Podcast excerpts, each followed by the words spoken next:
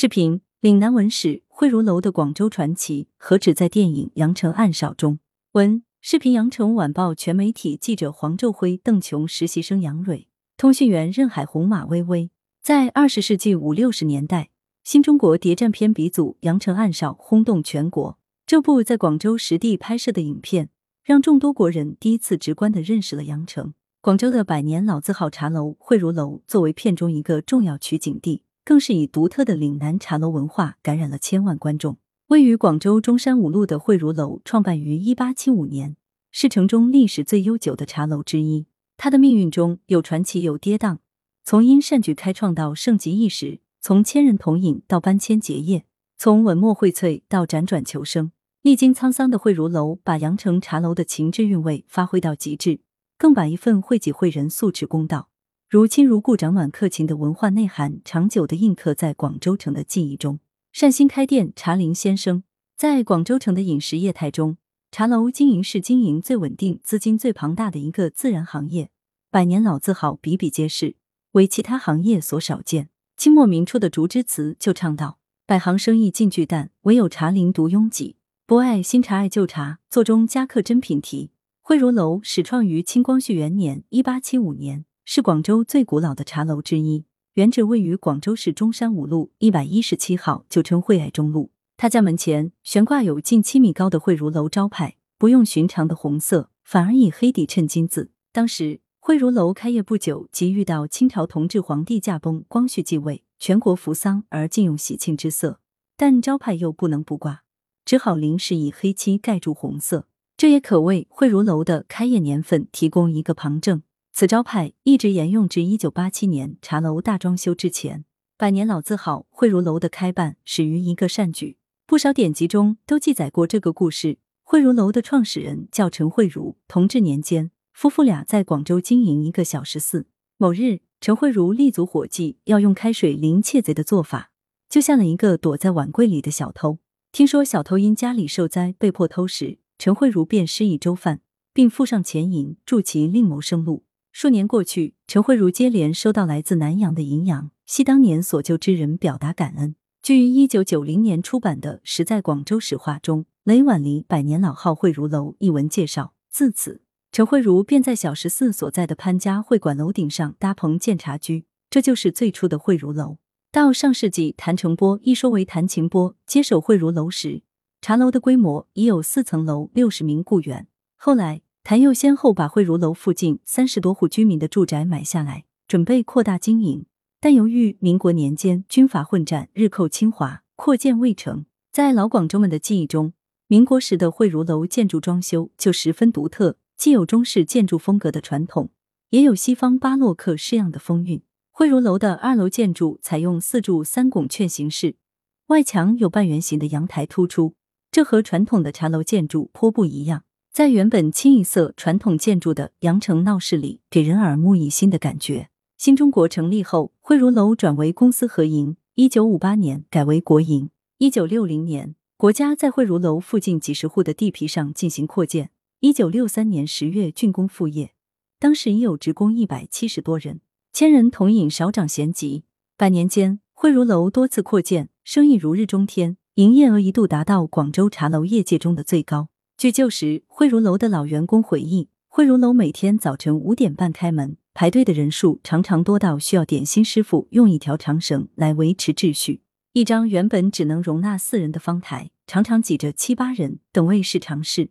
惠如楼素以茶量水滚、点心精美著称，最负盛名的点心有腐、鱼干蒸烧麦、笋尖鲜虾饺、懒人萨其马等。它的饼食在广州城中也有口皆碑。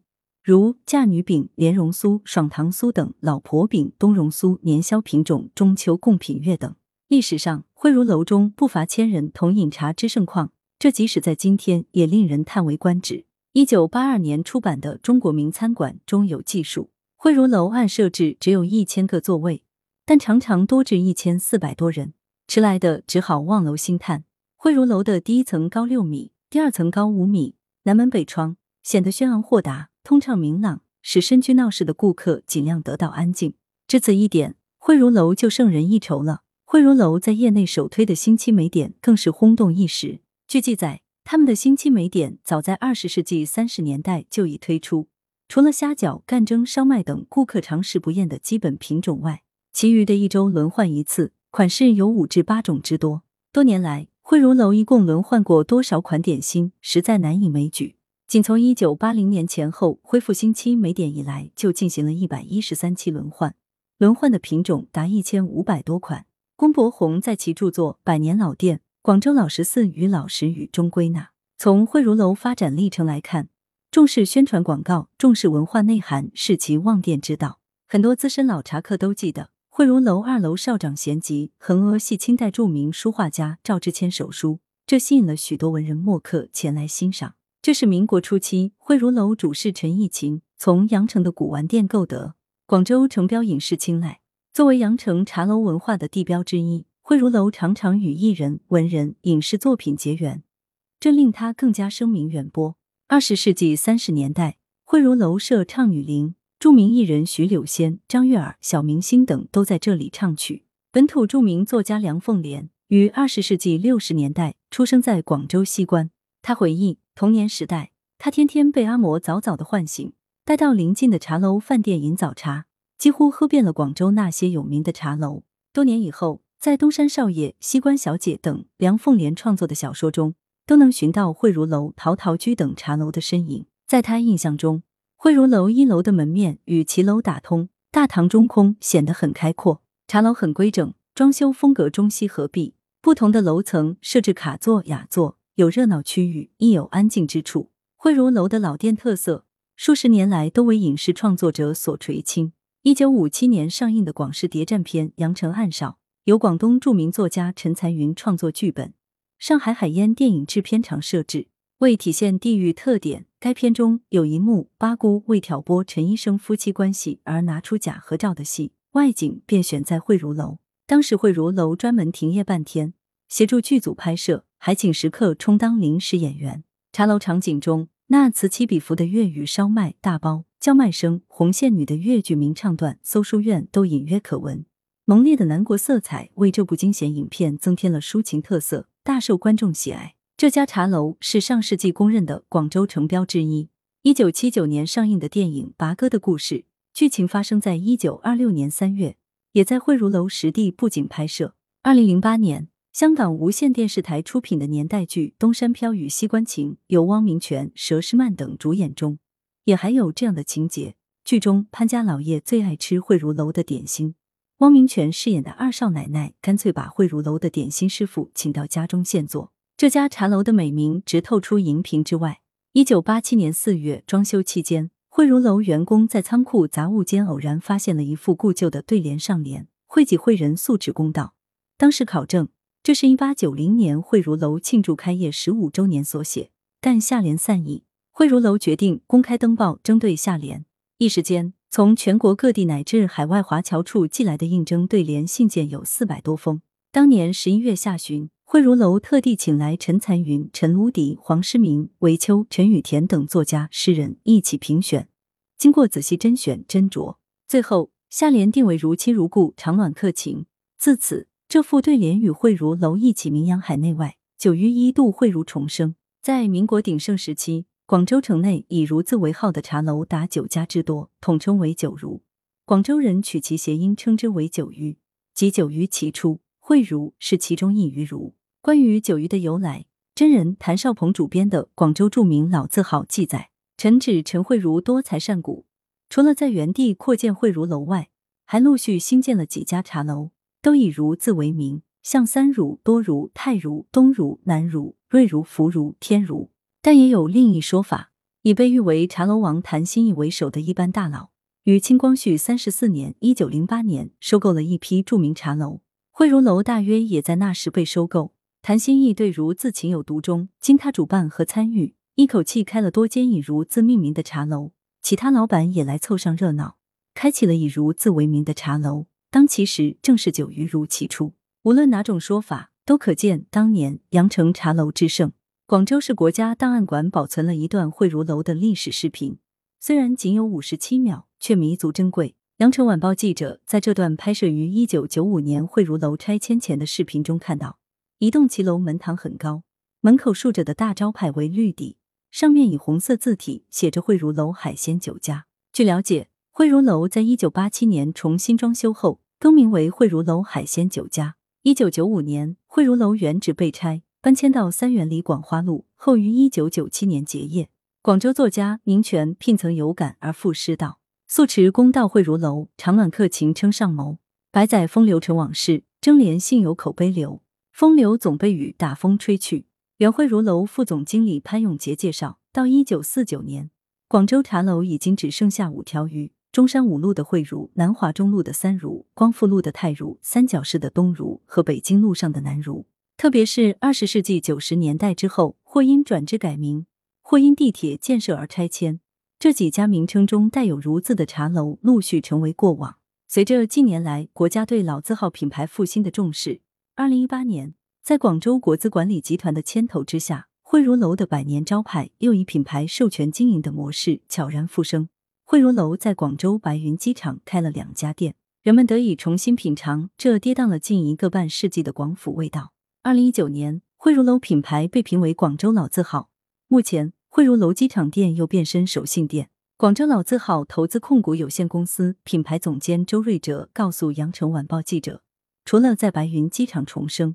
汇如楼还将引入食品行业合作伙伴，共同开辟全新的食品赛道，以老字号的百年传承融合新时代品牌理念，多维度重塑汇如楼品牌。访谈，希望老字号好好活在我们身边。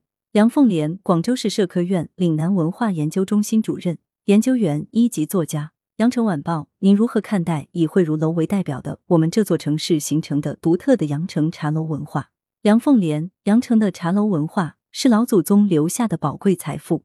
茶楼与我们的生活密切相关，哪怕在二十世纪六七十年代，广州茶楼文化的根脉也一直没断，仍保留了很多有名的茶楼，如在中山五路的汇如楼就是其中之一。广州是千年商都，茶楼慢慢成为商业社会的标配，延伸出很多功能，不仅是喝茶，还推动了社交、贸易、亲情关系以及饮食文化的发展。广州饮食文化最了不起的贡献和传承，就是把每个人的共同需求提升为一种生存智慧，把日子捧在手里，好好的过下去。有了这种文化，广州人才会淡定从容，宠辱不惊。茶楼文化对广州社会和谐氛围的营造功不可没。羊城晚报确实，市民们都觉得在茶楼里的日子很岭南。梁凤莲，广州茶楼文化所容纳的东西很多。谈生意、相亲、会客、家人团聚等都可在其中进行。茶楼属于公共空间，大家坦诚相待，既可以放松随意，也可隆重而有仪式感。这是广州茶楼文化与其他城市的区别。广州的茶楼也是很风雅的去处，三只桌椅、木雕通花、名人字画、园林布局、水量茶香，这成就了一批著名的老字号，比如成珠楼、汇如楼、陶陶居等。得闲去饮茶。早茶、夜茶成为新老广州人的生活理念和生活方式。饮茶就是广州人迎接晨昏交替的嘉年华。广州茶楼文化还成为游子们的乡愁。有粤语的地方就有茶楼。广州茶楼文化随着华人华裔传播到全世界。羊城晚报在当下，我们应怎样传承发展羊城茶楼文化？梁凤莲，广州茶楼具有鲜明的标识度、辨识度，其格局、氛围、出品。很能反映出广州的地域特色。广州建设国际大都市，茶楼是广州不可缺少的消费场景。做好茶楼文化的传承、创新、发展，对于宣传广州的城市形象非常重要。我们需好好经营。广州不少茶楼在民国时期曾经风生水起，现在大多不知所终，有点遗憾。广州茶楼的发展不仅是传统的问题，也是未来的问题。广州城里不能全是西餐厅、会所，能不能把这些具有上百年历史的老字号复活？我认为，这些具有历史沉淀的老字号不应被送进档案馆，要让他们活在我们身边，继续成为一起生存下去的老邻居。所谓现代化，就是把有价值的传统带到未来。这些老字号对广州的城市形象有益，应该得到政府政策的扶持、民间资本的激活，两相结合。在很多影视作品里。如二十世纪八十年代的电视剧《外来妹》《公关小姐》等，其拍摄背景中就有广州茶楼。我觉得文艺作品可成为推广羊城茶楼文化的利器，助力宣传广州的城市形象。延伸广州老字号振兴基金完成备案。自二零二一年以来，广州酒家、白云山、珠江钢琴等接连发布公告称，广州老字号振兴基金已按照相关法律法规要求，在中国证券投资基金协会完成私募投资基金备案手续。二零二一年九月十六日，广州国发现广州产投集团携旗下科创国发基金。与岭南集团、广州商控、广州酒家、珠江钢琴、广药集团、广州轻工国资经营管理公司、广州越秀资本管理公司以及广州时尚国味饮食公司、广州丰盛投资公司两家民企共同签署合伙协议，共同出资设立了广州老字号振兴基金合伙企业。首期计划总规模为四点零四亿元，目前已完成全部资金的实缴。从出资来看。广州酒家、白云山、珠江钢琴等八家企业均出资五千万元。合伙企业的投资方向主要是老字号及大健康、大消费等相关产业，目的是深化国资国企改革，发展混合所有制经济，对老字号企业进行战略入股，促进国有资产保值增值。广州老字号振兴基金对老字号行业的振兴无疑有着示范作用，期待它能为南粤老字号焕发新生走出一条路。合作网站。文是广东来源：羊城晚报羊城派，责编吴大海，编辑文艺。